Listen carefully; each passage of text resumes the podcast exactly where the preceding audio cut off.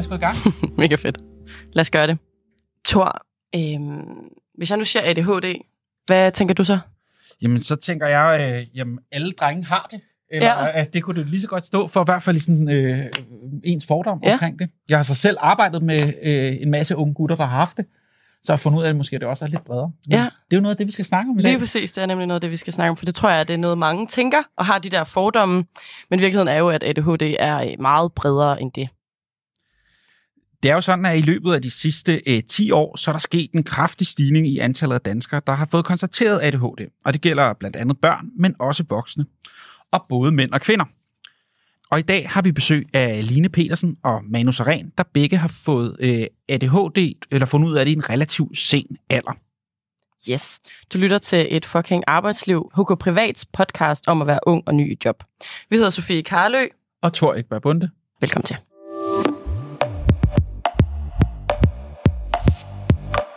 Og jeg vil gerne starte med at sige velkommen til dig, Line. Tusind tak. Du er jo 30 år, og så arbejder du som kampagnekonsulent i Dansk Journalistforbund. Mm. Og så har du faktisk for ganske nyligt fundet ud af, at du har ADHD. Mm. Så kan du så ikke tage os med på din sådan, rejse altså i barndom og ungdom, og hvordan din skolegang har været? Jo, jamen i bund og grund, så min folkeskole og gymnasie gik egentlig fint. Jeg var måske ikke den flittigste i skolen, men klarede mig igennem. Når jeg satte mig for noget, så var der nærmest ikke noget, der kunne stoppe mig. Og det resulterede også i nogle ret ubehagelige skole-hjem-samtaler i folkeskolen, hvor lærerne sagde, jamen du kan jo godt, hvorfor tager du dig ikke bare sammen? Hvilket er en sætning, jeg tror, der er rigtig mange, der kan genkende. Men ellers derudover, så gik folkeskolen og gymnasiet egentlig rigtig, rigtig fint. Er nu de eneste uddannelser, jeg har klaret på normeret tid.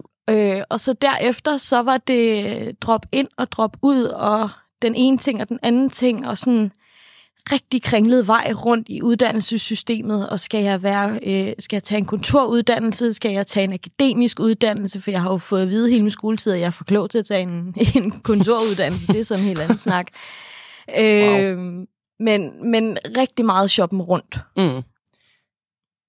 I forhold til det der med folkeskolen og gymnasiet, og det går sådan set ret fint, siger du også selv, altså der er noget struktur, og det passer dig godt, så du kommer også igennem gymnasiet og får også din studenterhue. Mm.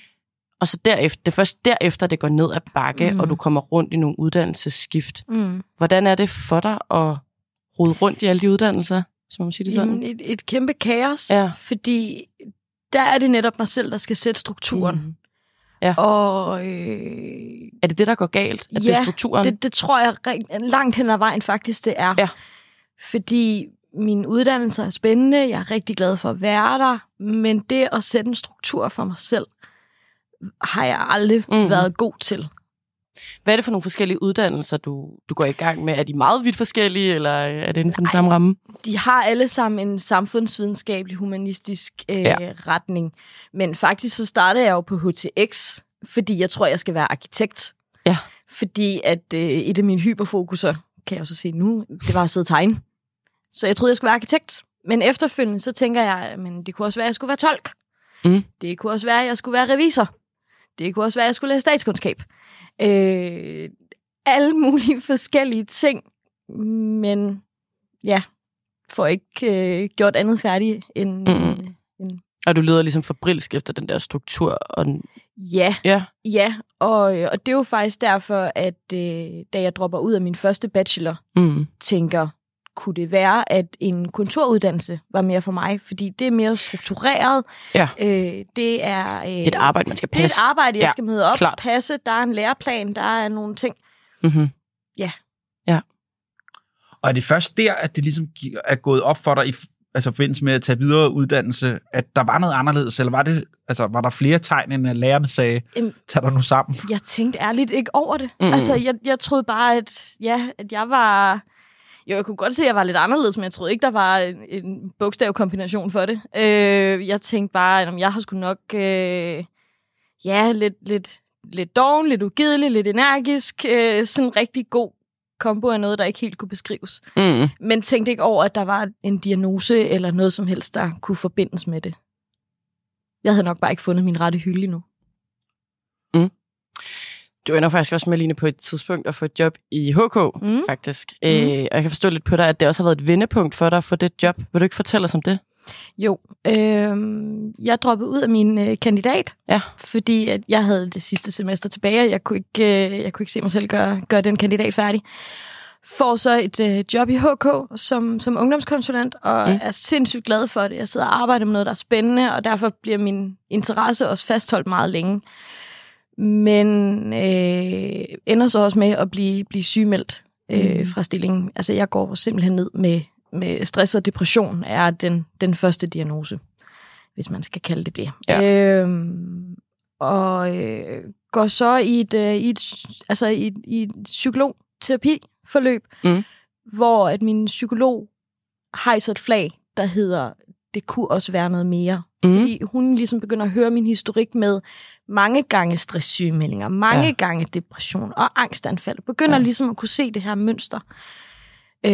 Og hun hejser det flag, der hedder, skulle du ikke lige tage at gå til din læge og sige, jeg tror måske, der kunne være ADHD i det her. Wow. Ja. Hvad tænker du, da hun siger det? Vel. Det er ikke mig. Nej. Jeg kan jo godt sidde stille. Jeg kan jo godt koncentrere mig. Ja. Men efterhånden, som vi får snakket det igennem, så ja, det var nogle ret hårde og intense psykologtimer, der var der, men godt givet ud. Og inden vi går endnu mere i dybden med din historie, Lena, så vil jeg også gerne præsentere dagens anden gæst, og det er dig, Manu Sareen, og tak fordi du vil komme, og velkommen til. Tak. Mange kender dig måske som forfatter, foredragsholder, tidligere politiker, og også tidligere været minister blandt andet. Hvad færre måske ved, det er, at du ligesom Line har ADHD, og det seneste år har været formand for ADHD-foreningen. Hvornår fandt du ud af, at du havde ADHD? Jeg fandt ud af det meget sent. Det var for 5 år siden, da jeg var 50. Fordi jeg havde været så mærkelig hele mit liv, synes jeg. Og det er sådan meget sådan kendetegn for mennesker, der har ADHD. Når jeg siger ADHD i dag, så kan det også lige så godt være ADD. Altså, det er stort set det samme. Det er bare H'et, som betyder hyperaktiviteten, der kan variere, fordi man kommer i sindssygt mange former. Jeg har heller ikke et stort H. Jeg er ikke sådan en, der har løbet op og ned ad væggene. Jeg har et lille H, men det betyder så, at min uro, den har været internt. Den sidder indeni. Jeg har sådan tidsmyre i kroppen og sådan noget, ikke? Og det har jeg sådan set haft hele mit liv, og også i min folkeskole og i min gymnasie, hvor jeg blev smidt ud og skældt ud hele tiden i skolerne, altså uanset hvor jeg har været. Så jeg kan sagtens genkende til det der med at droppe ind og ud af uddannelser og politiske partier og alt muligt. Og det er jo, fordi folk, de forstår ikke, det er en virkelig voldsom kraft, der er inde i en. Altså, det er en restløshed, der bare altså springer i luften, og det, der også sker, det er, man tager tit beslutninger, og man laver handlinger, og så er det først efterfølgende, man forstår konsekvenserne. Og det er også derfor, vi er så... Altså, det at have ADHD er en af de mest invaliderende diagnoser, man kan have, ifølge forskere også, både behandlet og ubehandlet. Fordi man er op imod nogle voldsomme kræfter i sig selv også, og man finder først ud af det bagefter, når man har... begået en handling. Så jeg fik det at vide meget, meget sent i livet. Hvad har det betydet for dig at finde ud af det? Altså sådan det der med at få sagt, der er ligesom, hvad var det, du kaldte en bogstavskombination, der beskriver noget af det, som... Jamen, jeg måtte jo se mit liv i et helt andet perspektiv lige pludselig, og det var ret fedt, fordi at, lige pludselig så var der en masse ting, der gav mening også, ikke? Blandt andet min impulsivitet, som jeg kæmper voldsomt imod. Ja. Og også den der... Altså, nu fortalte Line omkring depressionen og angsten osv., ikke? Og det, virkeligheden er, at man er nødt til at se det omvendt, fordi at ADHD'en har de symptomer, der hedder, det er primære symptomer, som manglende struktur og manglende koncentration, for det, der ikke interesserer en, fordi man kan hyperkoncentrere omkring det, der interesserer en. Det, der også sker, det er, at man kan ikke konsekvensberegne, og impulsiviteten, som jeg har nævnt også, ikke? Så der er mange ting, men så er der de sekundære symptomer, det glemmer man tit, fordi man tænker, det har jo ikke noget med ADHD at gøre, og det er det, der forstyrrer billedet, fordi det er nemlig, når den er ubehandlet, fordi man oplever så voldsomt meget stress inde i sig selv, fordi lige nu, hvis ikke jeg havde været på medicin nu, så har jeg haft 10 antænder åbne, Mm. Det betyder, at alt går ind i min hjerne, hvor en gåsøjne almindelig hjerne, der har man kun 5 antenner åbne. Mm. Det betyder så, at når alting går ind, så bliver min hjerne overloadet simpelthen. Ikke? Altså, så kan jeg bare ikke mere. Konsekvensen af det bliver netop angst, depressioner, humørsvingninger og alt muligt andet. For mange pigers vedkommende ser vi også især angst, men også spiseforstyrrelser også. Så der er virkelig mange veje til at have at få diagnosen. Mm. Så faktisk, når Line beskriver, at hun har haft angst i forbindelse med det her, så er det meget sådan symptomatisk egentlig. Fuldstændig. Altså, ja. Og Line er, jeg er næsten ked af at sige det, sådan arketypen på en almindelig pige, fordi jamen, der er jo nogle fordomme, og der er karikerede ting, ligesom med drengene, men de kommer jo et sted fra, og det gør det også med pigerne. Piger har oftest ADD, kan vi se, og det der er rigtig synd, jeg synes faktisk, det er rigtig synd for pigerne, fordi de bliver nemlig overset oftest i skolerne, fordi de er stille, og lærerne tænker, om de klarer sig skide godt, der er sgu ikke noget galt med dig. Der er også høj intelligens forbundet med ADHD også, skal vi huske også. Ikke? Så der er ikke rigtig noget at komme efter, men det, som sker med pigerne, det er, de har en indre uro, de får spiseforstyrrelser, de får angst. Når de kommer lidt op i alderen, så får de udviser de symptomer på depression, kommer de til lægen, bliver fejlmedicineret og fejldiagnostiseret. Så det er altså virkelig nogle voldsomme konsekvenser, som mange af de piger oplever, kvinder. Altså, det kan jeg ikke lade være med, Manu, og spørge dig, du har været minister af flere omgange og været sådan inde i hardcore politik. Ja. Hvordan bliver jeg nødt til at spørge dig? Jamen, det er sindssygt godt spørgsmål. Tak. Jamen, jeg havde 6 ministerier på en gang, der var fuld knald på. Og når du så spørger, hvordan klarede du det, om det gjorde jeg jo ikke. Altså, fordi det havde voldsomme konsekvenser for mig. Det, som folk ikke ser, det er derfor, det syder sindssygt meget med ADHD også, det er, vi kan klare en voldsom kadence, men vi knækker, når lyset bliver slukket i salen, når vi tager hjem. Ja. Og det gælder for rigtig mange. Og jeg, så sent som i går, havde jeg coachede en kvinde, som, altså, hun var så ødelagt, hvor hun også tænkte, jeg ved ikke, hvordan jeg skal komme på arbejde. Og hun står i det dilemma, skal jeg fortælle det, eller skal jeg ikke fortælle det? Fordi jeg kan bare se på alle dem, jeg coacher, men også i ADHD-foreningen. Der er simpelthen så lidt viden ude på arbejdspladserne omkring ADHD. Hvordan skal vi takle det? Hvordan skal ledelsen takle det? Hvordan skal medarbejderne takle det? Så mennesker, der får diagnosen, altså voksne, de står i lige præcis det dilemma. Skal jeg sige det, eller skal jeg ikke sige det?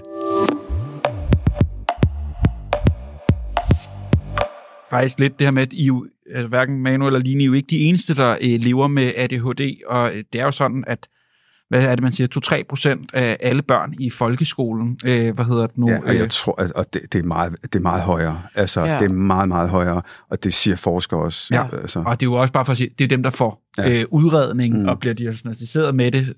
De tal, jo refererer til, men det vil i hvert fald sige, at der er i hvert fald én elev i hver klasse, hvis ikke flere, der kunne have det her. Men samtidig ser man også, at der er flere og flere voksne, ligesom jer, der får konstateret det i en sen alder. Og der ser man også nærmest en fordobling ind over her de sidste 10 år af udredninger der. Så egentlig det, jeg også godt kunne tænke mig at spørge i sådan, din egenskab af at være formand for ADHD-foreningen, altså sådan, hvad tror du er årsagen til den her udvikling? Fordi er det noget, der er kommet, eller er det noget, der altid har været der? Eller? Jamen, det er meget sjovt, fordi jeg skal i noget fjernsyn i morgen og snakke om ADHD, og der er overskriften ramt af ADHD. Og man bliver sgu ikke ramt af ADHD, fordi det er faktisk noget, man bliver født med. Ja.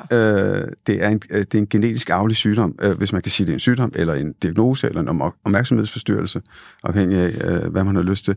Så det er ikke noget, man lige pludselig får. Det er noget, vi har. Det er noget, der sidder i vores gener også. Så er spørgsmålet, og det er jo sindssygt godt spørgsmål igen, det er, hvorfor er det eksploderer på den måde?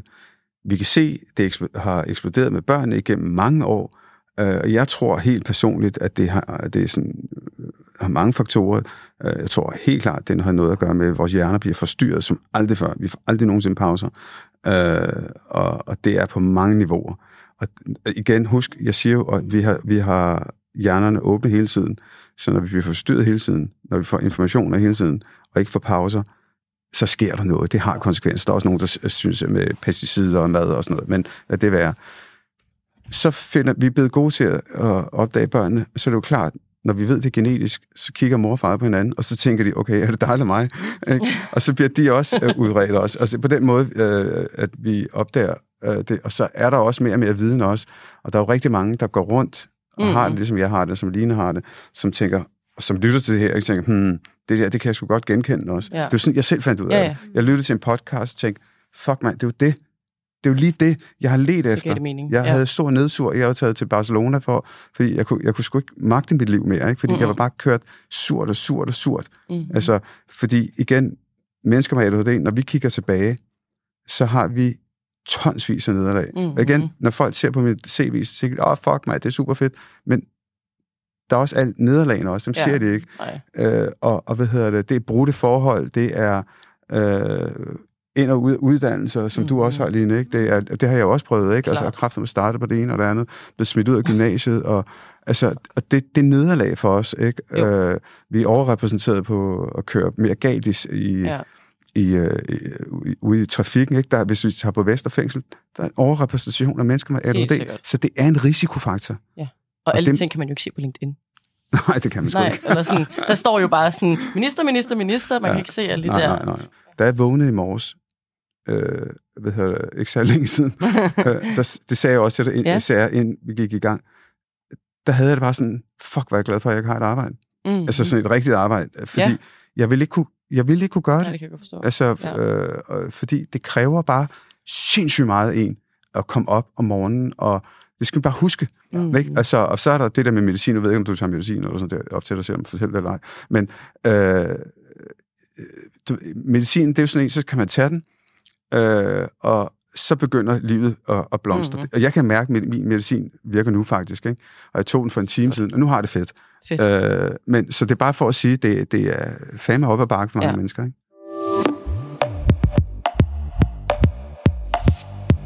For det første, tillykke, du har fået et nyt job. Jo, tak. Tillykke med det, ja. Og der kunne jeg godt tænke mig at spørge dig, nu snakker du, kommer lidt ind på det nu, men sådan, hvad har været dine overvejelser i forhold til at dele med dine kollegaer og din chef omkring det her? Jamen, jeg var jo faktisk til jobsamtale, mens jeg var sygemeldt. Ja.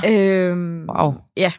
Jeg havde ligesom taget en beslutning af, at jeg skulle ikke tilbage til den her stilling efter sygemeldingen. Der skulle ske noget andet.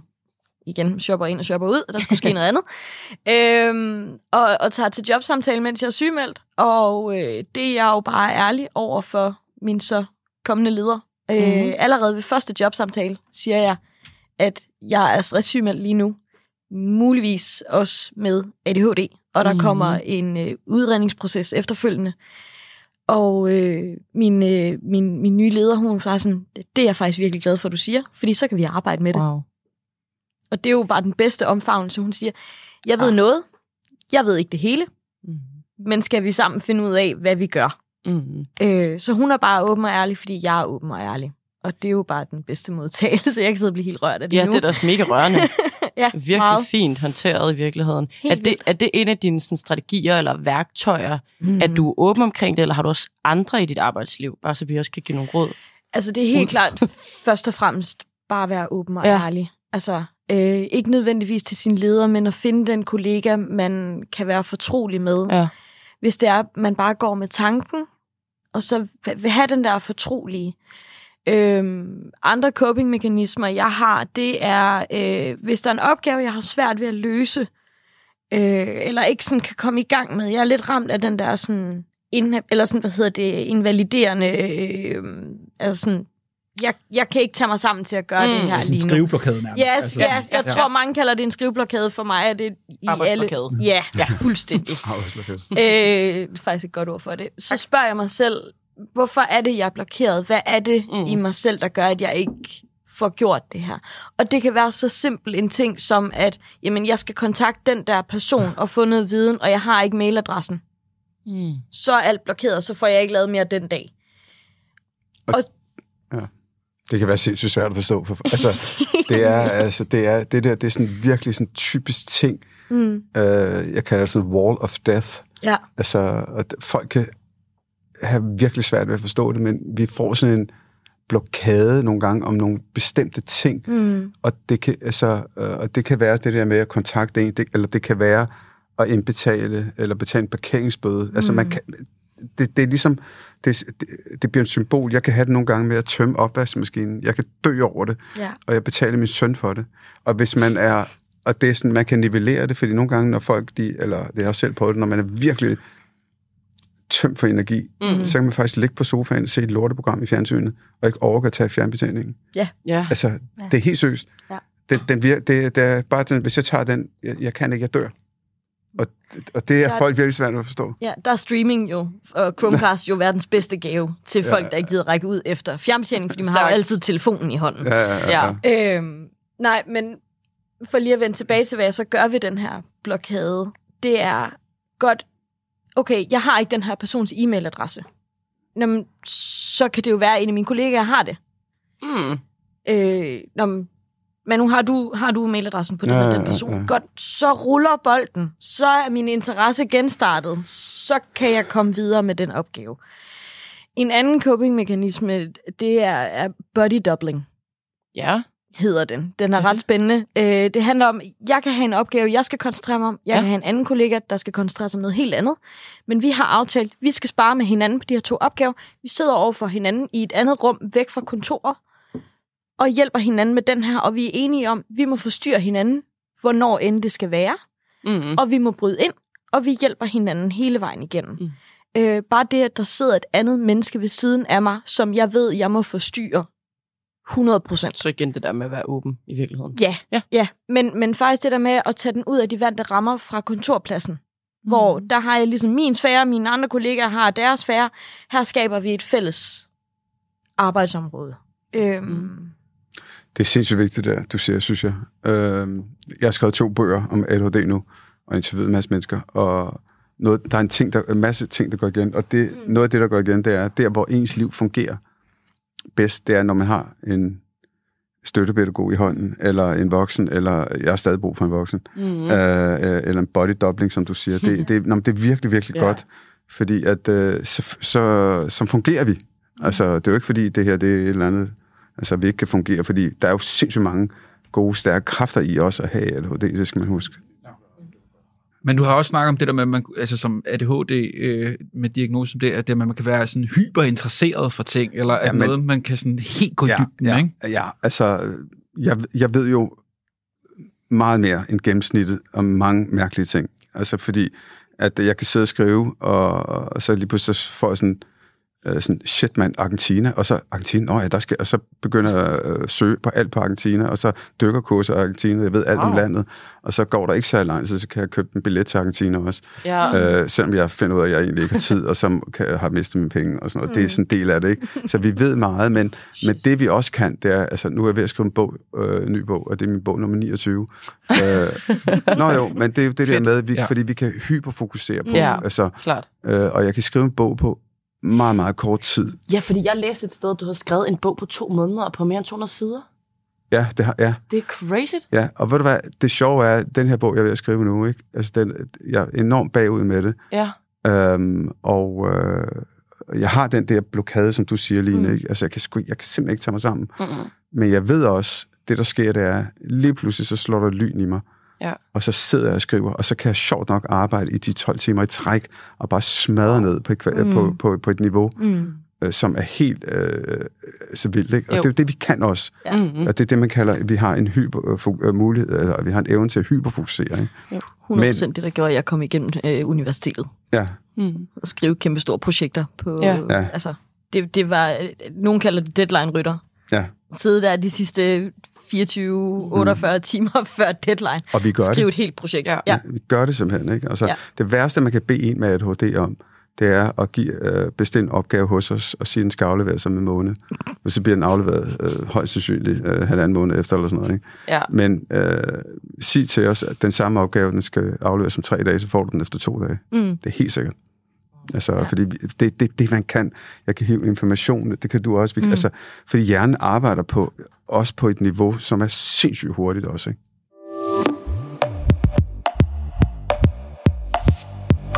Thor, hvad har overrasket dig mest i dag ved at høre de her 2 historier?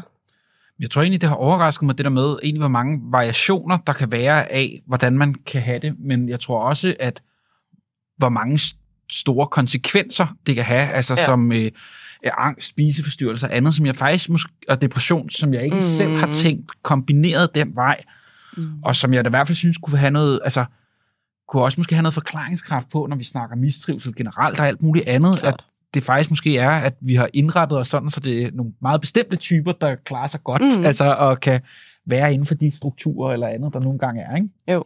Helt hvad med dig? Jeg har det meget på samme måde. Jeg synes egentlig, den der fortælling, du lige kom med her til sidst, Manu, omkring, giver os en opgave til om en måned, så kommer den halvanden måned, men giver os en opgave til om 3 dage, så kommer den om 2 dage. Det synes jeg klikkede et eller andet i min hjerne, for at forstå, hvordan det er at være i jeres hjerne. Det gav god mening for mig, ja. Mm-hmm. Endnu en gang tak til vores 2 gæster for at komme og dele både jeres egne historier med det, men også jeres overvejelser omkring det at have ADHD. Så jamen, tak til dig, Line Petersen, og til Manu Sareen. Tak. Fedt. Husk, at du kan følge Et Fucking Arbejdsliv på Instagram, og hvis du har idéer til emner, så vil vi rigtig gerne høre fra dig, og vi kvitterer gerne med Et Fucking Arbejdsliv net. Du kan skrive til os på podcast@hk.dk. Ja, og i redaktionen sidder Britt Christensen og Bille Sterl, og vi hedder Sofie Karlø og Thor Ekberg Bonde. Vi høres ved.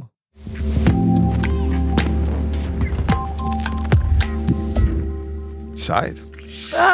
Virkelig fedt.